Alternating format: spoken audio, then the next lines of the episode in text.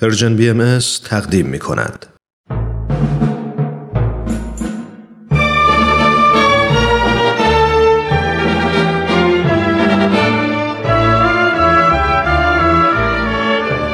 رادمردان جاوید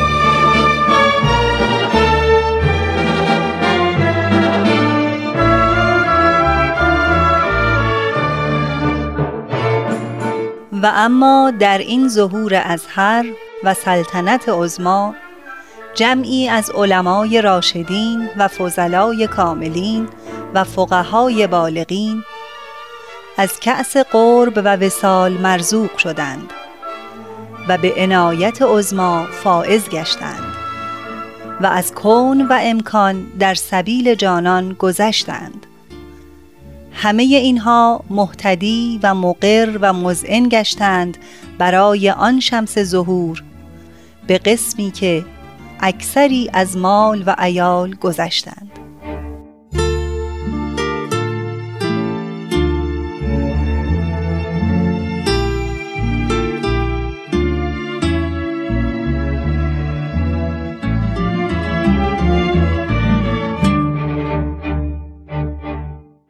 همراهان عزیز درود بر شما. امیدوارم هفته خوبی رو گذرونده باشید و آماده باشید تا به بخشی دیگر از برنامه رادمردان جاوید توجه کنید.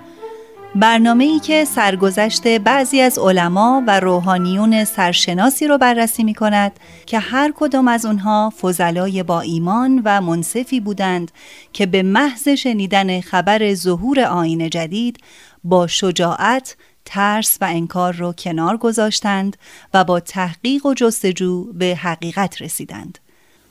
افرادی که هر یک از فاضلترین و برترین علمای زمان خود محسوب می شدند و پیروانی داشتند و مقلدین برای آنها ارزش و بهای فوق‌العاده‌ای قائل بودند.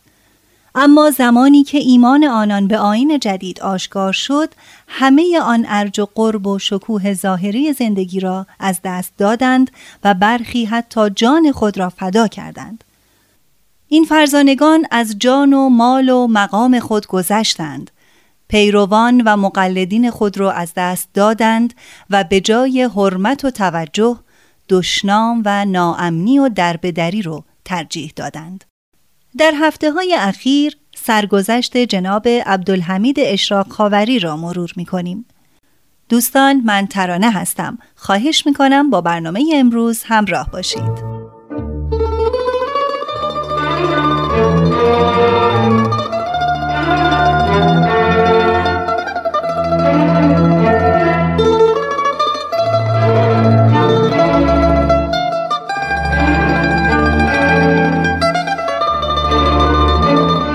در سال 1314 شمسی به تهران رفتم و به کار ترجمه مقالات عربی به فارسی برای روزنامه ایران مشغول شدم. تا اینکه به سلیمانیه عراق سفر کردم و در آنجا ساکن شدم. جناب اشراق خاوری همسر و فرزند یک ساله اش را به قزوین برد و به پدر و برادران همسرش سپرد و خود به تنهایی از راه همدان آزم سفر شد.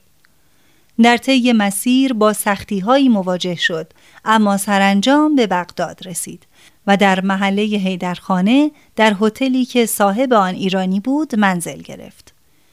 بعد از یک هفته به جانب سلیمانیه ره سپار شد و سرانجام به آنجا رسید. در اولین اقدام پس از اسکان با معاون رئیس شرطه یا شهربانی سلیمانیه آشنا شد و کتاب بهاءالله و عصر جدید به قلم دکتر اسلمونت را به او داد و در مورد آین بهایی با او صحبت کرد. فردای آن روز رئیس شهربانی را دید و کتابی هم به او داد.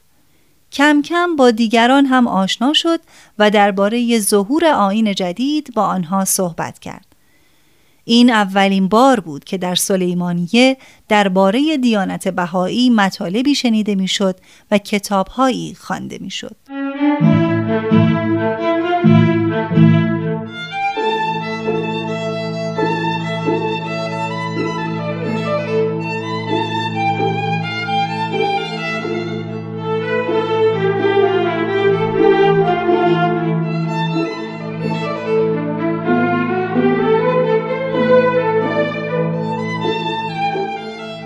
روزها اغلب به تکیه مولانا خالد می رفتم.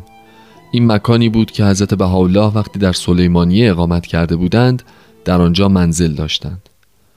به آنجا می رفتم و با طلاب علوم دینی مذاکره می کردم.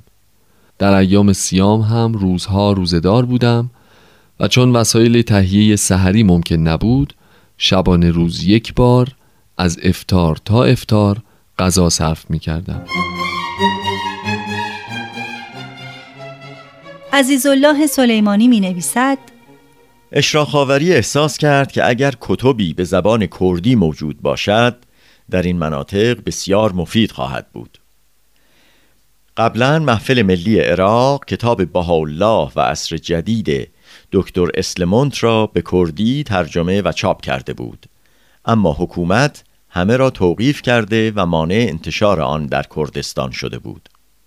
اشراق به محفل ملی عراق پیشنهاد کرد که مقدمات چهارگانه کتاب فرائد اثر میرزا ابوالفضائل گلپایگانی را به کردی ترجمه و چاپ کند محفل تردید داشت که در کجا به چاپان اقدام کند زیرا دولت عراق مانع از چاپ می‌شد. اما از آنجا که ورود کتابهای بهایی به عراق ممنوع نبود تصمیم گرفته شد تا آن را در خارج از عراق به چاپ برسانند. قرار شد که این امر در حیفا انجام شود اما باید یک نفر به آنجا می رفت و متصدی این کار می شد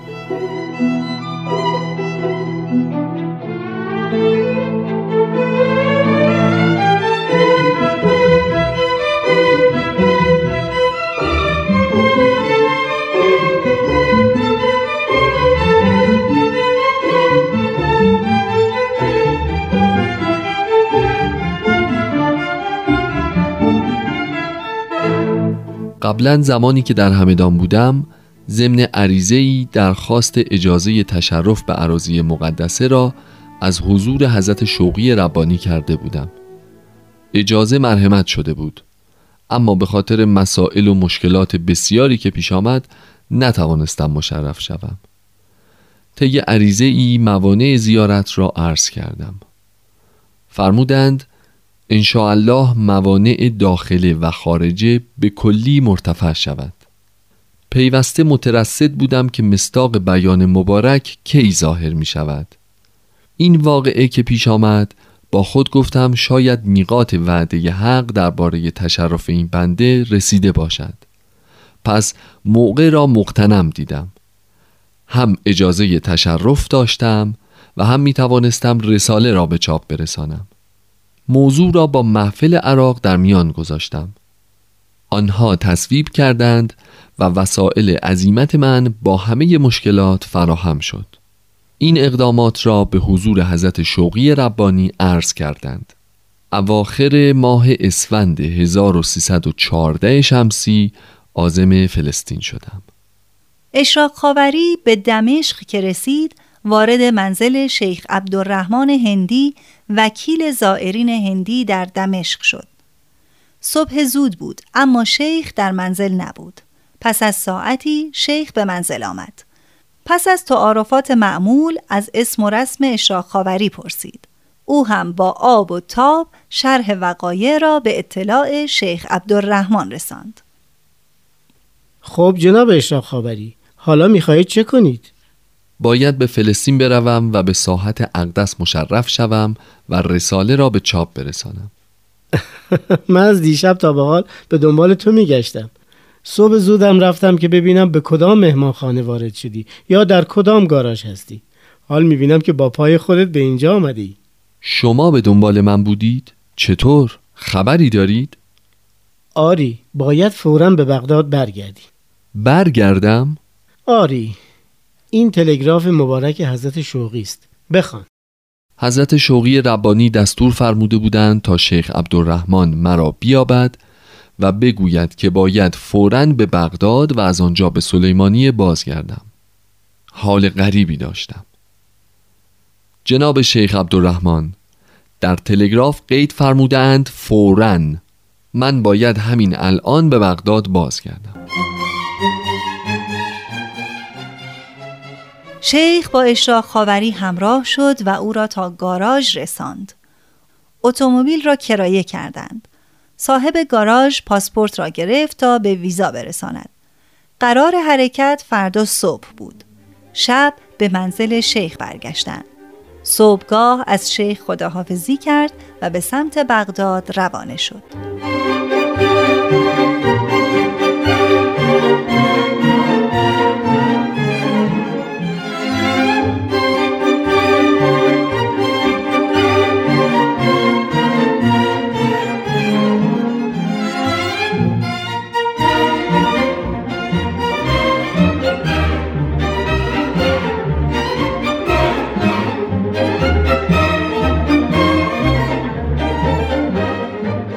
وقتی به بغداد رسیدم فهمیدم که برای محفل عراق هم تلگرافی رسیده بود و تأکید شده بود که فوراً آزم سلیمانیه شوم. بلا فاصله به راه افتادم. به سلیمانیه رسیدم و منزلی کرایه کردم. کم کم سر و صدا بلند شد و علمای شهر به تکاپو افتادند و مجالس محاوره متعددی با حضور فقها و مردم شهر تشکیل شد. در تکیه مولانا خالد با حضور مدرس تکیه و در حضور شاگردانش مذاکرات مفصلی انجام شد. همچنین با مسیحیان موسلی که در سلیمانیه بودند هم بسیار گفتگو کردیم. کتابهای بهایی به بسیاری از مردم داده شد. تا اینکه پس از مدتی عدهای از مخالفین نزد رؤسای حکومت رفتند و مرا به ایجاد فتنه متهم ساختند. الله سلیمانی می نویسد حکومت تصور کرد که اشراق خاوری یک جاسوس سیاسی است. معمورینی در لباس مبدل برای مراقبت از اعمال و رفت و آمدهایش تعیین کرد. فقها هم بیکار ننشستند و عوام را تحریک کردند که در کوچه و خیابان به او اهانت کنند. عدهای از ارازل در معابر به اشراق خاوری فوش می‌دادند و لعنت میفرستادند و سنگ میانداختند. کودکان به دنبال او روان می شدند و دست می زدند و به او می گفتند آی بابلی آی بابلی. می‌خواستند بگویند بابی. می‌گفتند بابلی. اشراق خاوری دیگر نمی توانست از خانه بیرون آید مگر برای خرید مایحتاج زندگی. اما باز هم مردم در موقع عبور او از کوچه با سنگ و چوب تمام شیشه های منزلش را می شکستند و هرچه به دستشان می رسید از سنگ و چوب گرفته تا پوست خیار و ساقه کاهو به اتاقش پرتاب می کردند. حکومت هم هر روز او را احضار می کرد و سوال می کرد و جواب می شنید و تهدید می کرد. علما هم اعلانهایی بر در و دیوار شهر می چسباندند و مطالبی علیه آین جدید می نوشتند.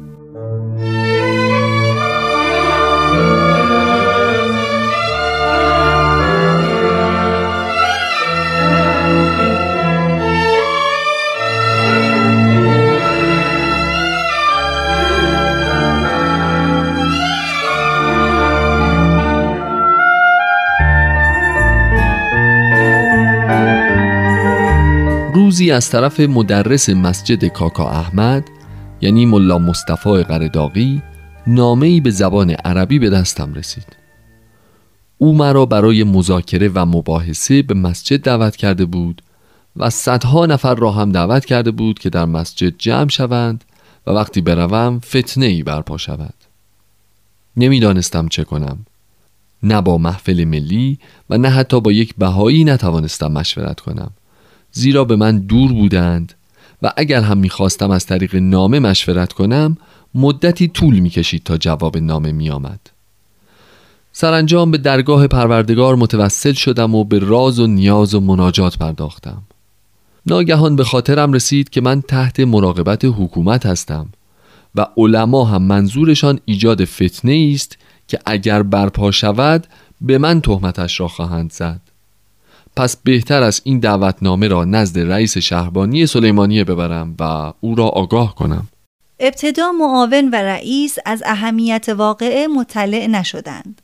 اما به اشاره اشراق خاوری که از خودش در صورت ایجاد بلوا رفع مسئولیت کرد متوجه مطلب شدند و جوش و خروشی در همه ادارات دولتی پیدا شد. رؤسا جمع شدند و به مشورت پرداختند. ملا مصطفی را خواستند و تهدیدش کردند و از این اقدام منعش نمودند. سپس اشراق خاوری را خواستند و توپ و تشر بستند. تو اینجا آمدی باعث فساد شوی؟ چرا از اینجا نمی روی؟ من باعث فساد نیستم پس کیست؟ به شهادت حضرت رسول باعث فتن و فساد فقها هستند که فرموده فقهای آن زمان بدترین خلق خدا زیر آسمان هستند که از آنها فتنه خارج می شود و به سوی خود آنها برمی گردد خب اگر می‌خواهی به مسجد بروی خودت میدانی به ما مربوط نیست. ما اصلا در این قضیه دخالت نداریم. اگر دخالت ندارید پس چرا پشت سر هم مرا احضار می کنید و تهدید می کنید؟ گفته باشم اگر اتفاقی بیفتد مسئول شما هستید.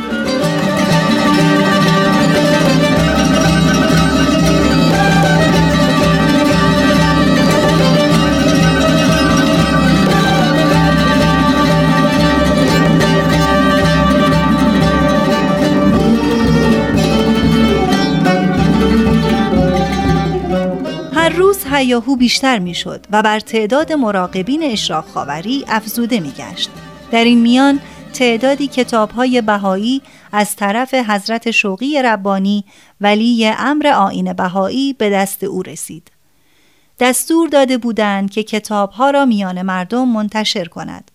او هم اطاعت کرد و کتابها را به مردم اعم از علما و کسبه و تجار و اصناف و رؤسای ادارات و دیگر افراد داد. در سلیمانیه بعضی از علما فتوای قتل اشراق خاوری را داده بودند و عدهای هم دائما تهدید می کردند. سه ماه از اقامت او گذشت که از سوی وزارت داخله بغداد به حکومت سلیمانیه کردستان ابلاغ شد که در عرض 24 ساعت باید محل را ترک کند. او هم روز بعد از راه کرکوک آزم بغداد شد. چند ماهی در بغداد ماندم تا اینکه مدت زمان ویزا به پایان رسید. حکومت عراق هم مدت اقامت را تمدید نکرد زیرا فقهای کردستان طی نامه هایی تهمت ها زده بودند و ردیه های مجلات عراق درباره سفر من به کردستان و نشر کتب و آثار بهایی سر و صداها به راه انداخته بود. مخصوصا مجله الکفاه مرا جاسوس انگلیس معرفی کرده بود و سخنانی سراپا دروغ نوشته بود. حکومت عراق مجله را توقیف کرد اما معمورین مخفی برای من معین نمود. نمی توانستم بی اجازه حکومت در عراق بمانم. پس از مشورت با محفل ملی قرار شد به ایران بازگردم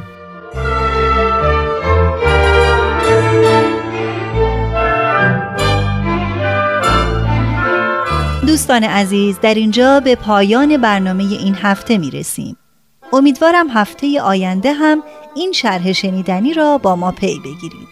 حتما با ما در تماس باشید و از نظرات خود ما را بی نصیب نگذارید. شماره تلفن دو سفر یک هفت صد و سه ششصد و هفتاد و یک هشتاد و هشت هشتاد و هشت در اختیار شماست. تا برنامه بعد بدرود.